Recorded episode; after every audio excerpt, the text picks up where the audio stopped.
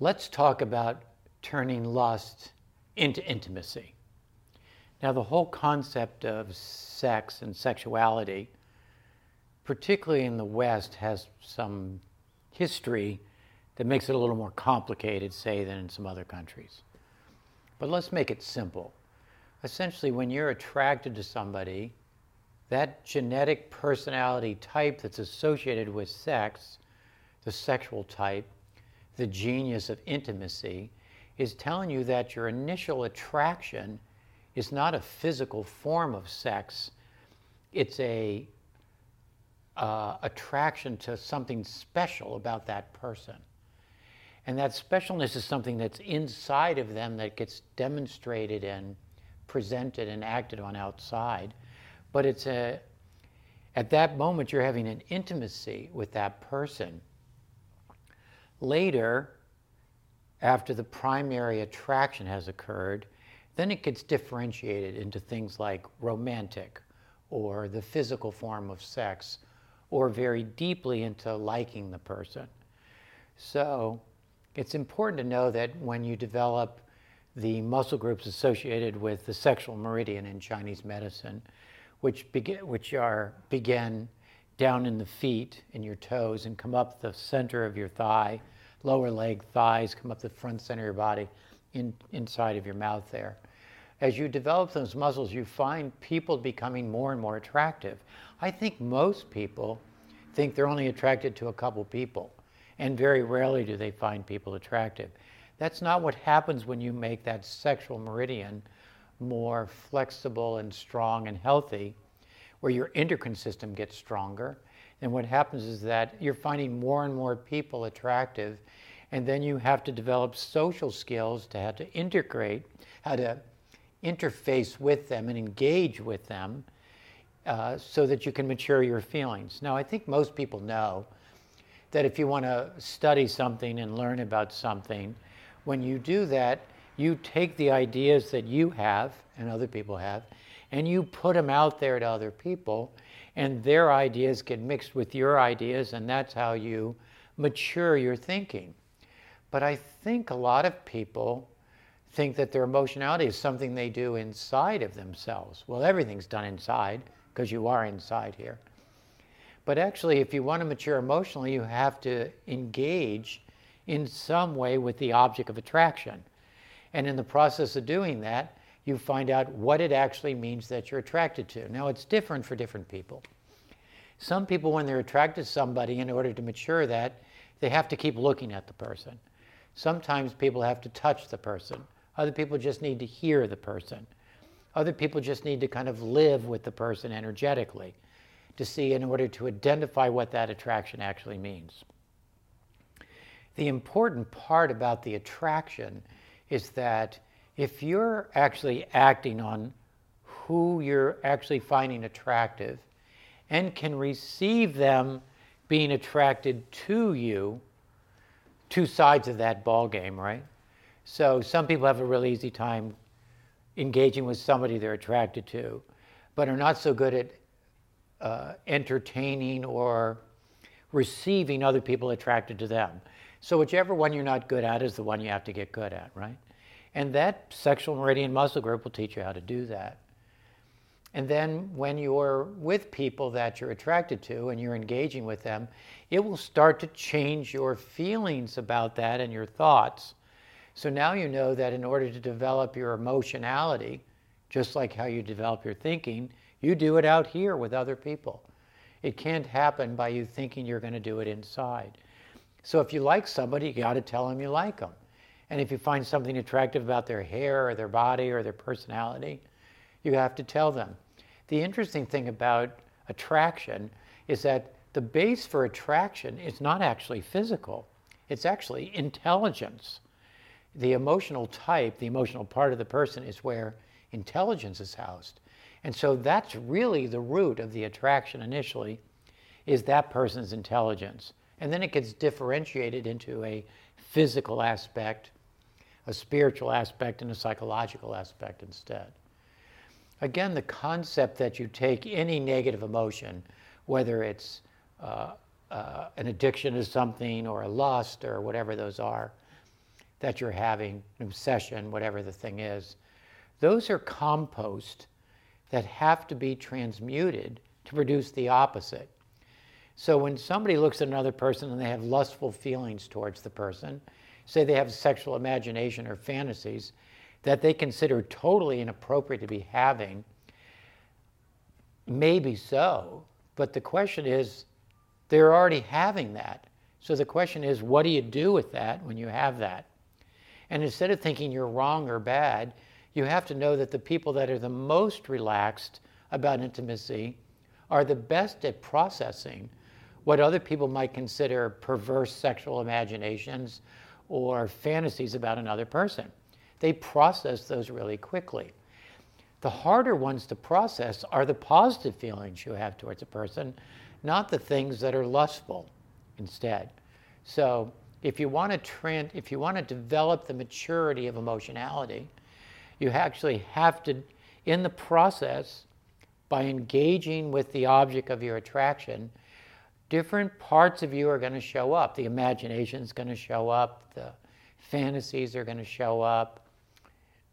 And then you're going to find out, oh my God, I thought I was attracted to this person because I wanted to physically have sex with them. And I found out, though I find them attracted, I'm not attracted to them in that way. I'm actually very happy that they're attractive for somebody else, but not me. I'm attracted to them because I really like that they're so smart about business. And I love being around them because they can help me with that. And nobody else can do it just like them.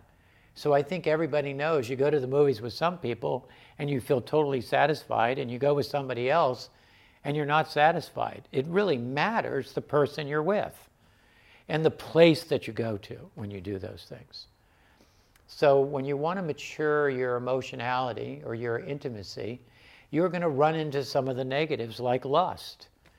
And uh, all lust means is that you haven't been satisfied for too long, and now you're really supercharged.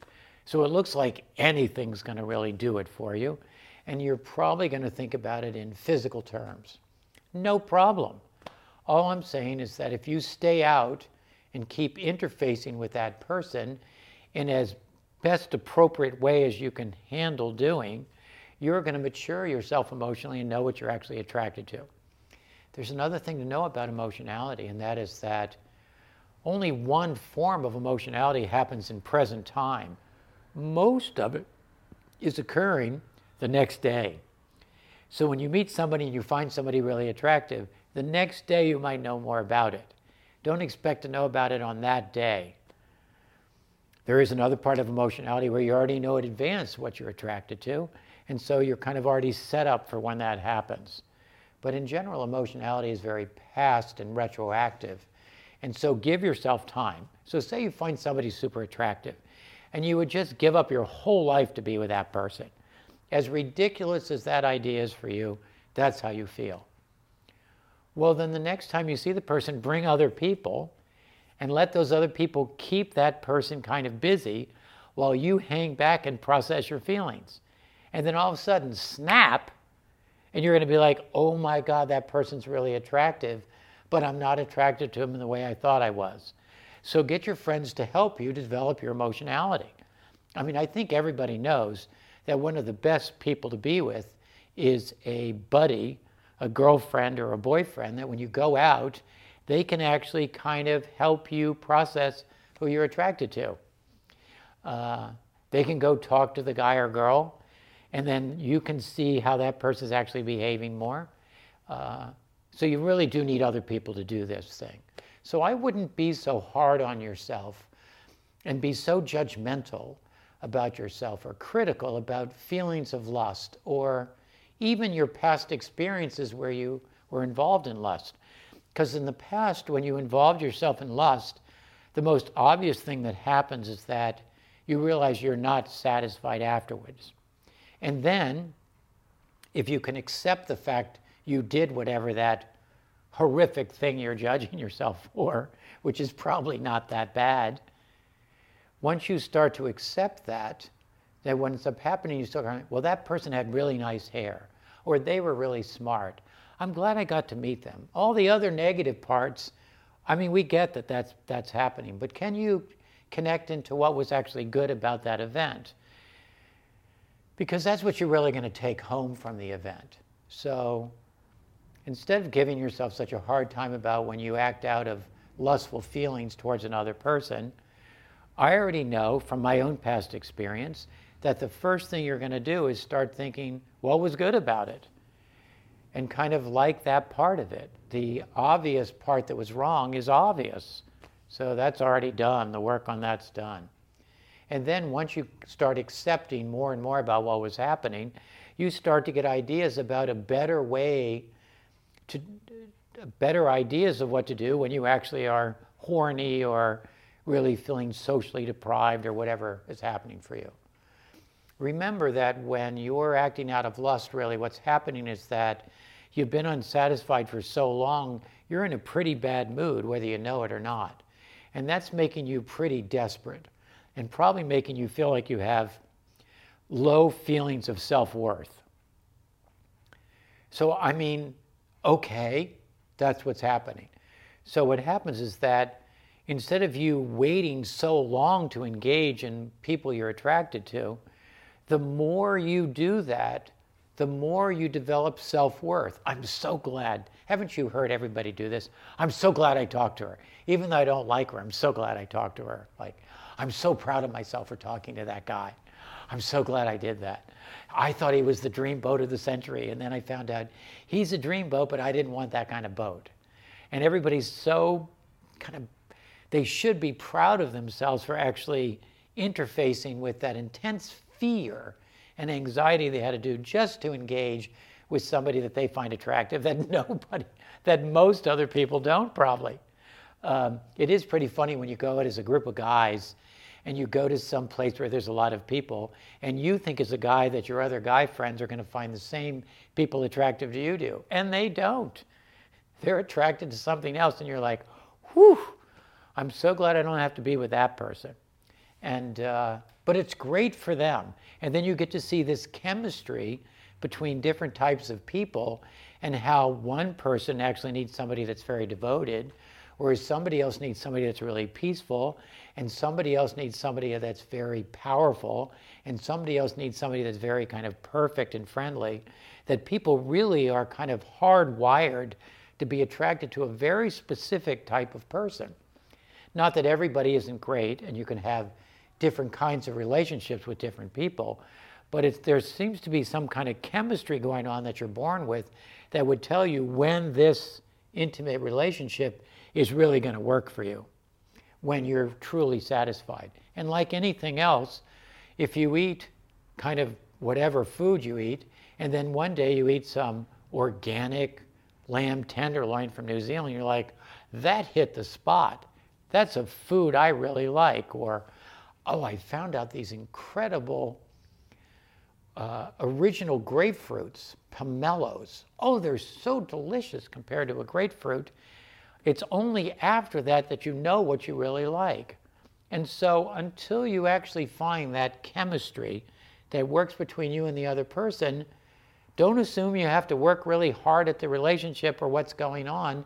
It's not like that. You're looking for that chemistry that's really easy, where the communication is really easy between the two people, where what you like, they like you liking that, and then they like other things besides what you like, and the two lives start developing because it's a much more balanced form of intimacy. I think that's what people are looking for. Um, okay, let's see how that goes.